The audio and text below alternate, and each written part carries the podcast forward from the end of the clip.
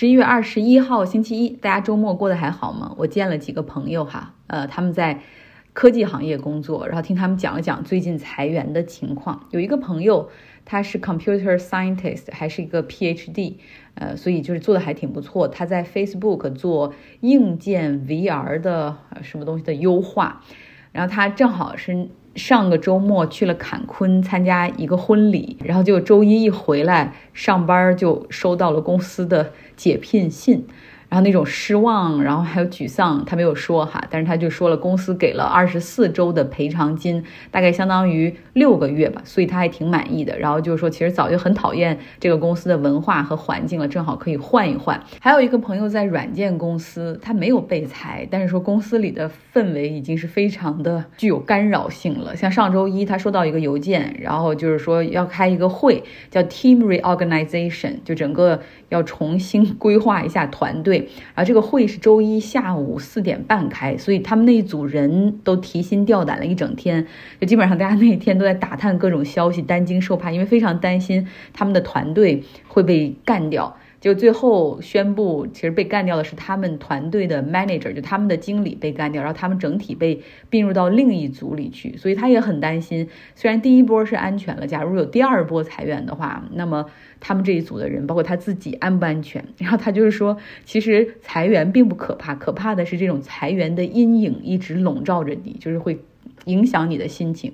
像我们这个行业，呃，海上风电其实有好多的工程师，他们是从油气行业 （oil and gas） 他们转过来的，那个行业周期性很强，所以好多人都经历过这种 massive layoff。啊，然后像荷兰超级大的一个公司 SBM，在周期情况不太好的时候，他们没有油气项目可以开展，然后就整个关闭了休斯顿那个办公室，上千人就那样被裁了。我有个同事原来在那个公司工作，他说你知道吗？那有多残忍？就是你一边忙着手里项目的那种 deadline 截止日期，干得热火朝天。然后结果大家转眼收到 HR 的一封信，说半个小时之内啊，你必须拿着非常有限的个人物品走人，然后你不用再管你的任何东西，你的电脑将被啊立刻锁上等等，那种比较伤人的感觉，是对你的价值、你所做的事情的一种否定哈。呃，不过他们也说，在美国的职场上，你经历多了之后，可能就麻木了，拿着 package 回家哈，在准备下面要做的事情。那现在美国科技行业就属于一个这样迎接周期的底部的一个过程，像谷歌马上启动裁员，据说各个部门已经开始在拉部门里面的 performance evaluation。亚马逊我们上周讲要裁员一万人之后呢，网购的高峰结束之后，还可能会继续裁员。上周五我们还讲了 FTX 这样看上去红红火火啊，好像很赚钱的虚拟货币交易所也会轰然倒塌，那其他的虚拟币的平台和公司也唇亡齿寒。所以现在这个大概就是美国科技行业的一个温度所在。呃，我听几个朋友说，认为。裁员一直会到明年的二三月份，然后之后可能就会好起来。如果你要找工作的话，在明年二三月份在之后再看哈，会有很多的机会再放出来。在周末的时候，一滴血体检的公司 Theranos，他公司的创始人 CEO 伊丽莎白霍姆斯的欺诈案，联邦法院对他的这个案件进行了量刑的裁决。之前我们讲过，美国司法部。本来就想起诉他哈，然后因为疫情推迟，然后又因为她怀孕生孩子推迟，啊，终于在去年的时候重启，这是一个旷日持久的庭审的过程，啊，陪审团后来裁决四项罪名成立。基本上就是欺诈、电汇诈骗等等。在上周五的时候，圣何塞的联邦法院对他进行了一个量刑的裁决，判他入狱一百三十五个月，大概就是十一年再多一点点儿。然后之后呢，会是三年的一个 supervised release，就是定期要去假释官那儿报道的一个情况。伊丽莎白·霍姆斯的律师希望帮他争取的是十八个月的刑期，然后之后都是在。家中进行监禁的缓刑啊，然后他们给出的说辞就是，嗯，他肯定不是存心诈骗。你看他公司市值高达九十亿美元的时候，他没有卖掉一点儿股份，没有套现，没有买游艇，没买房，没有买豪车，他没有用于奢侈和享受，他是在和公司共同的努力奋斗啊，初创公司失败是大概率事件，风险投资也顾名思义哈，你们这些投资人要承担自己的这些风险。然后还说他有一个一岁的孩子，然后现在还在怀孕的过程之中，这样的裁决对他很不公平。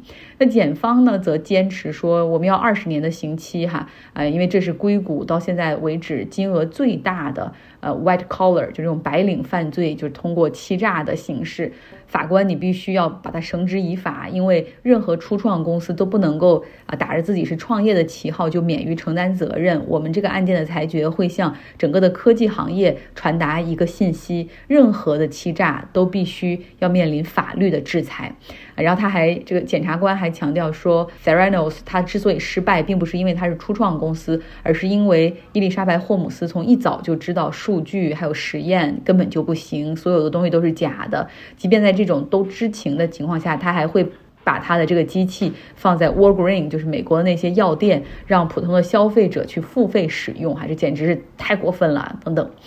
那法官后来询问说，在法庭上有没有这个案件的受害者在场？可以讲讲你们的经历。哎，然后有一个穿着蓝色西装的男子站了起来，他说他是叫做 Alex 舒尔茨，他是前国务卿乔治舒尔茨的儿子，他的父亲曾经在 Theranos 的董事会里担任董事啊，在二零二一年的时候去世。嗯，然后他说。整个这 Theranos 的欺诈，伊丽莎白霍姆斯的欺诈，彻底毁了他父亲的名誉哈。后来有员工反水，然后去指控公司，舒尔茨还帮助揭露真相。但是这个伊丽莎白霍姆斯那个时候还聘请私家侦探追踪他们，甚至还对他们进行威胁。这个 Alex 舒尔茨就是说，呃，伊丽莎白霍姆斯彻头彻尾的哈利用了我的父亲，他不值得同情。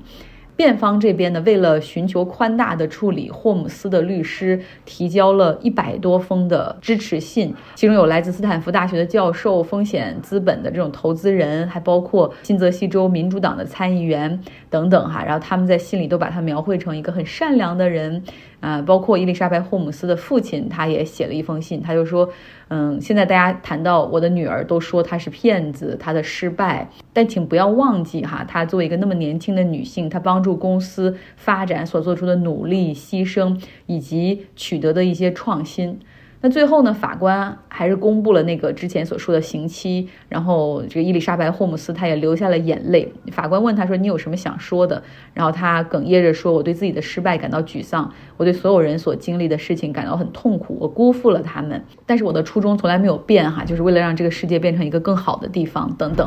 法院后来裁决了他会服刑的监狱，因为他没有太多的危害嘛，鉴于也没有前科，所以他会放到一个安全级别比较。第一的一个联邦监狱，大概是在湾区这边，Dublin 都柏林那边的一个就是联邦惩教所。尽管呢，他的律师还会继续上诉，但是法院已经明确，就是你不能够用上诉去推迟他服刑的这个时间。明年四月多少号，他必须要自首，然后开始服刑。那另外呢，法院还要对他进行其他方面的听证会，因为他给投资人造成了上亿美元的损失。他们在听证会中要具体商讨，就是究竟可以赔偿多少金额，以怎样的方式来进行赔偿。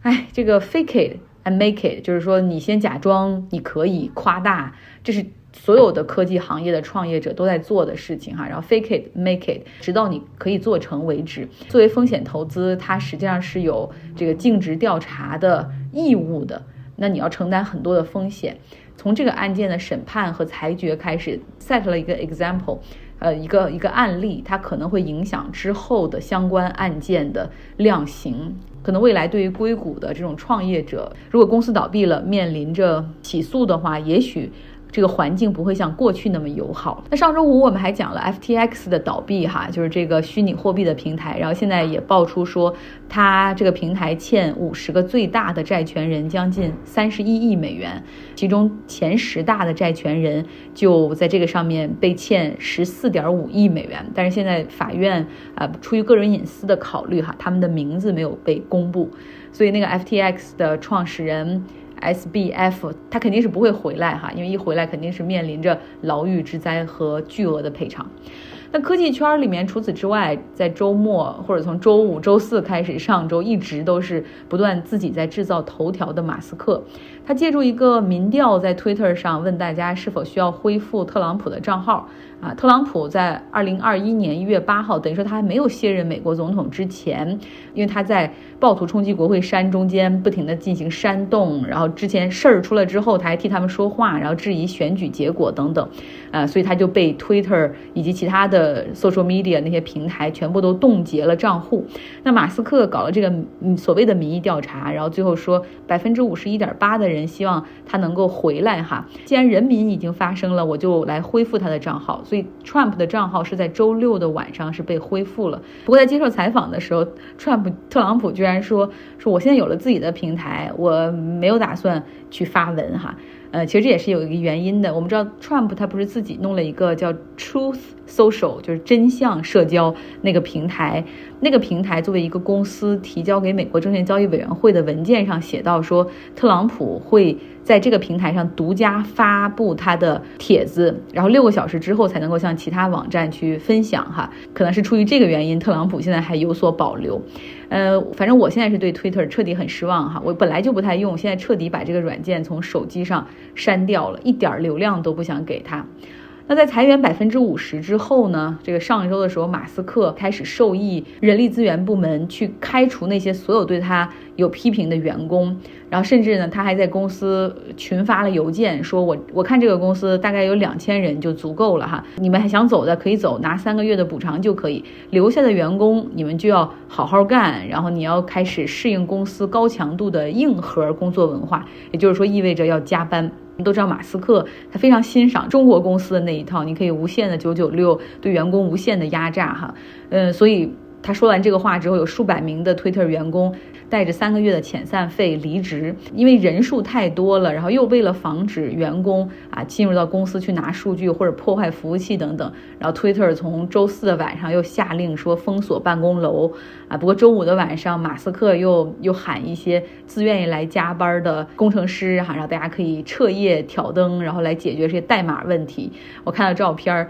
基本上全是亚裔哈，一看就是华裔，还有印度裔特别的多。一种解释可以是说，就是码农的群体里面，这这个族裔的占比比较高。然后另外可以解释，就是说很多亚裔，因为如果是移民的话，他还有一些签证、身份或者是绿卡的这种 sponsorship，就是丢掉工作会很麻烦，所以可能大家就会愿意配合这种加班文化。但是它整体上来说，不利于整个 Twitter 员工的这种群体可以更好的跟呃老板方去争取一些权利。